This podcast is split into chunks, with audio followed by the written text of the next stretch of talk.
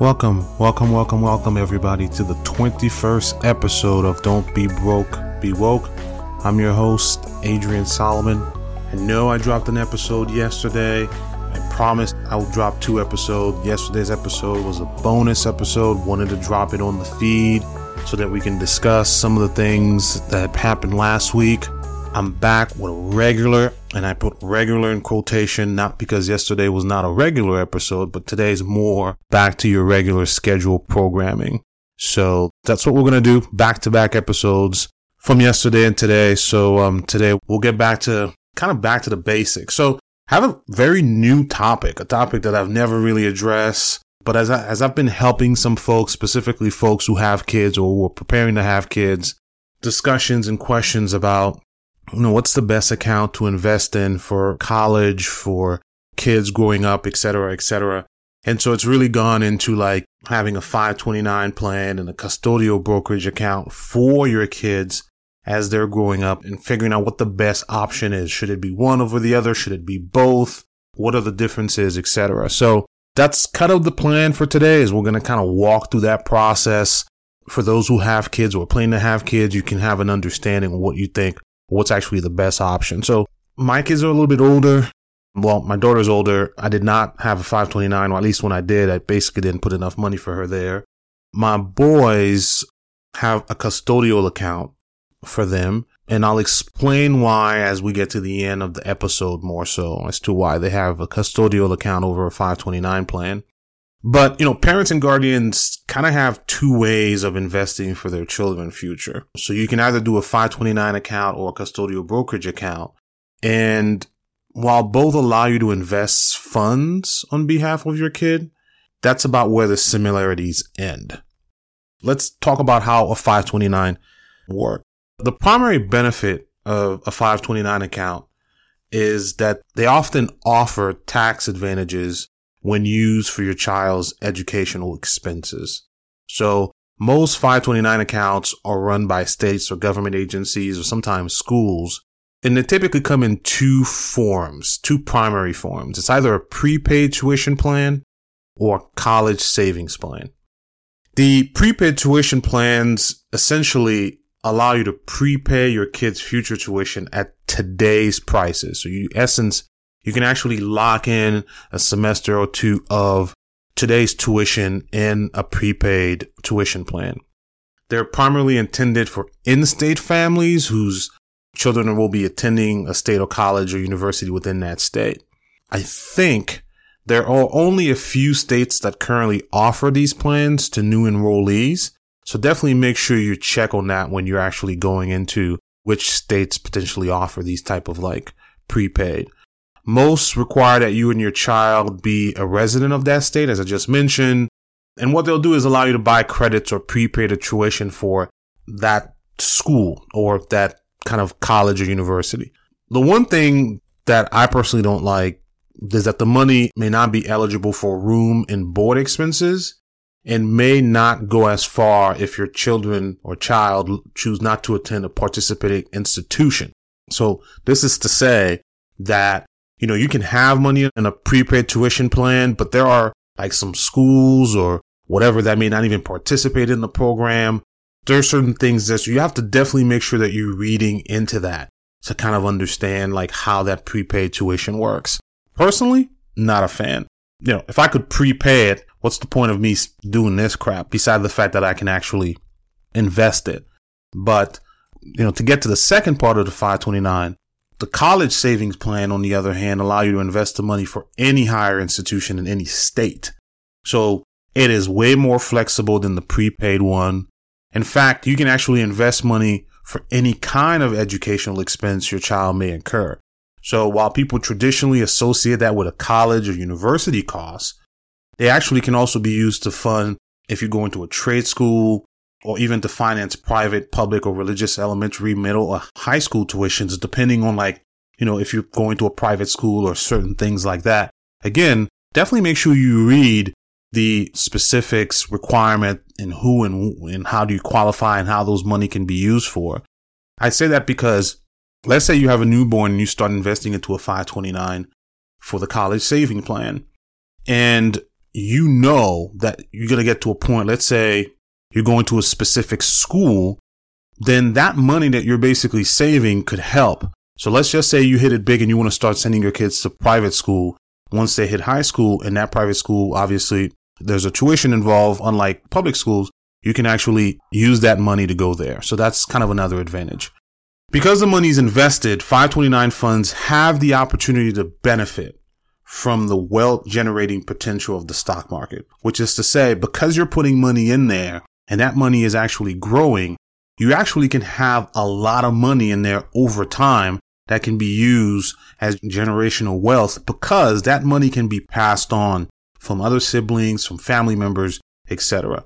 So it really means that you may be able to contribute less. So if you think of it this way, when you're saving, let's say you're putting money in a savings account and you know it's going to cost you, I'm going to use a dumb number here, but you know it's going to cost you $100,000 for your kid's education. And you know, okay, I have to put $10,000 a year, for example, for 10 years to amass that amount of money.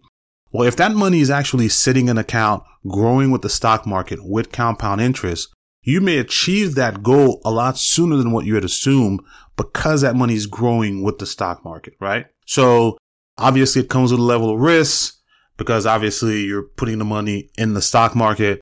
But historically, as I've said many times on this podcast, the market's always recovered from any downturn and will continue to grow. So anytime you're investing, it should be for the long term. If you're investing in the short term, you need to be aware of the risk involved with that, meaning you may lose all, some, or all money depending on how quick you're trying to take that money out. Should never use the stock market as a way to say, let me make some money quick on this. It should never be that way, even on a 529 fund, which will invest for you in a, in a stock market. The next question is, are there any tax benefits to a 529 plan? Well, when used for educational purposes, the 529 accounts function a lot like a Roth IRA. And I know we haven't really discussed the Roth IRA and it is on my path to discussion next. But if you're a parent or guardian, you'll be able to contribute money into the 529 for your child and any investment grows tax free. As long as your child uses those funds for educational purposes, they'll never have to pay any taxes on them. Right. So that's a huge benefit. So if you know your kid's going to go to college or whatever, and clearly that's why you want to put that money in there. And that money has grown from $30,000 that you've put into like 70,000. The appreciation of that money grows tax free. So in addition to the, the tax free growth, certain states may even also let the parents deduct contribution from their taxes. Again, when you think about this, anything with tax and how that works, you should always consult CPA to understand how that benefits you if indeed it does, right? So the one kind of piece, the, the warning sign here is 529 funds used for non-educational expenses may be subject to income taxes. In other words, you'd pay tax for it if you're not using it for school and you're paying a 10% penalty on that withdrawal. So it's just something to actually think about when it comes to 529 accounts and for use for educational purposes. So let's go into how custodial accounts work. So custodial brokerage accounts, unlike 529 plans, are generally offered by financial companies, investment brokerages, and come with comparatively few limitations. Now, it says few limitations more so because of how you can actually invest your money in there. And we'll talk about that. Before your kid turns 18 or 21, depending on your state of residence, you actually can even use the funds for any purpose that benefits your child's like clothes for school. So a custodial brokerage account is a little bit more flexible. You know, once your kid reaches the state's age of majority, they can use the money in their custodial account for any purpose of their choosing without penalty. So this means the fund held in the custodial brokerage account offers more flexibility than it would if it's in a 529 account. So that's a piece that you need to understand for yourself right now. What is it that that money is going to be used for? Is it specifically and strictly for college? Great. Is it an account that you want to eventually have your child once they reach a certain age of majority, 18 or 21, depending on the state, that they can take that money and do as they please, either buy an apartment, asset, right? Not a liability, not buying a car with it. Maybe take it and invest it, put it in an, in an IRA and a Roth IRA, for example. Can't do that with the 529. So what's the benefit of a custodial brokerage account? Well, 529 plans generally offer a relatively limited range of investment options. And typically it's more like a target date fund, which I've talked about when I talked about 401ks, which is really a mutual fund created to automatically shift your portfolio mix as you age. So aggressive initially, and then after that, a little bit less aggressive as you get a little bit older. Or they have these pre-designed portfolio mixes based on risk level that you can choose from. Boring, super boring, and not really what you want. Custodial brokerage accounts function more like your own allowing for kind of like a huge, broader offering. Like you can invest in kind of stocks, ETFs, mutual funds, or pre-design options like you'd find in 529 plans. So more options to invest your money in that custodial brokerage account to maximize the amount of money that grows in it. Not to say that you can't get that money to grow in the 529, but it's a lot less how it grows in the 529. Not less, less options to find places to grow that money in the 529 compared to a custodial brokerage account. So just like a 529, are there any tax benefits to a custodial brokerage account? Well, unlike 529, custodial brokerage accounts don't explicitly come with any tax benefits or advantages. Now, that's on the surface. Your CPA, accountant, whomever can always discuss these specific nuances with you. So any realized growth or dividend may be subject to income taxes. Just something to keep in mind. Because these accounts are legally your child's though, they may differ. They may offer some tax benefits. So let's bring that back. So difference between 529 and custodial brokerage account. The custodial account technically moves over to, you know, technically you own that until your child is of age, 18 or 21, then it's theirs. And so because of that, they may not have the income if they decide to remove that money to pay the taxes that let's say you would as someone who may be making more money than your child is, right? So that's something to keep in mind. So typically they ask like who can contribute to a custodial brokerage account or a 529 plan? Well, parents, guardians can do it, but they're not the only people who can invest for their children's future. Friends and family can both contribute to either the custodial brokerage account and the 529 plan. So there aren't really any restrictions there.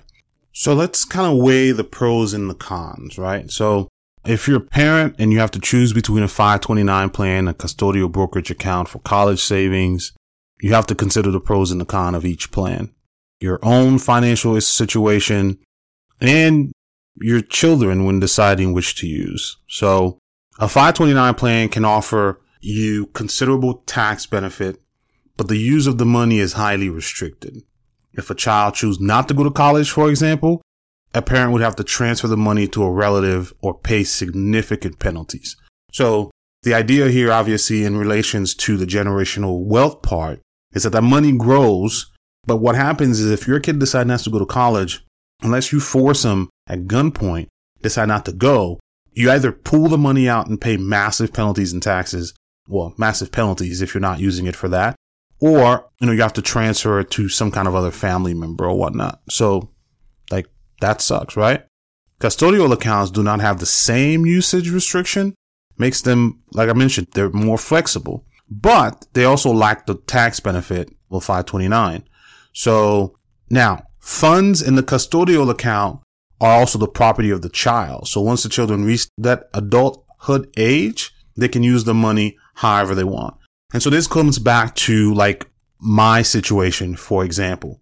So my daughter was already kind of grown and so forth. So I paid for school. For the boys' perspective, my wife and I have discussed this and we're like, look, 529 is not going to be the way. Not because I do not want my kids going to college.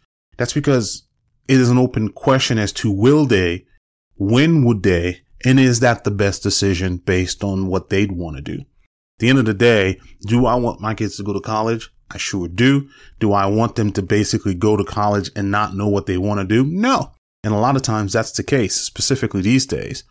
And so we made the decision in our situation to basically put money in a custodial account that once the kids reach a certain age, based on everything that we've thought of money wise, they can use that money to do what they want to help them continue to grow as people from a financial perspective. They don't have to rely on certain things. So that's the decision that we've made. Every parent family situation will be very different. And honestly, whatever works best. In addition, you may decide to do both, which is legitimately fair too. If you have the income to do so, you can say, I want to have money for college and I want to have a custodial brokerage account. One where they can actually start having a brokerage account that they can start learning to invest in. And eventually, when they reach of age, that money can be transferred, that account can be transferred to them and they can start managing it as they please. But I also want you to take your booty to college because I've put money aside and you're going to go to college. So you can do both, right? That is the freedom of this is that you get to choose what not only works for you, but also what you think is best for your kids, right? So I look at this as options, options available for each one of us as parents or family members who want to help others within our families. This is not only something that if you have kids, you need to do. If you have the means and you can help another family member by setting up an account for your nephew or your niece or for a cousin, that is perfectly acceptable. But it is out there. Just make sure you understand what you're doing, how you're doing it, what's better, what's beneficial, and you go about doing that. So that's really the conversation for today. It's really having a discussion about what these accounts are, what are the benefits or cons potentially, you know, what works best for each one of us and which one should you open up. The good thing about Fidelity, Schwab, TD Ameritrade, E-Trade, Merrill Lynch, most of these big brokerages offer all of this 529s and custodial accounts. So you can always go to that. If you want to have one platform where you're managing everything, including your kids' accounts, you can actually go ahead and do that. So hope today's conversation was informational for those who had questions, you know, most of those were answered. If you have more questions, feel free to ask. Always make sure that you're looking at stuff online or reading stuff or asking professionals that can really help you get the best decision. But folks, remember, everything you need to be successful financially is out there. It's just a matter of do you know where to look? Do you understand? And will you act once you do? Remember, always be woke, don't be broke. And we'll talk next time.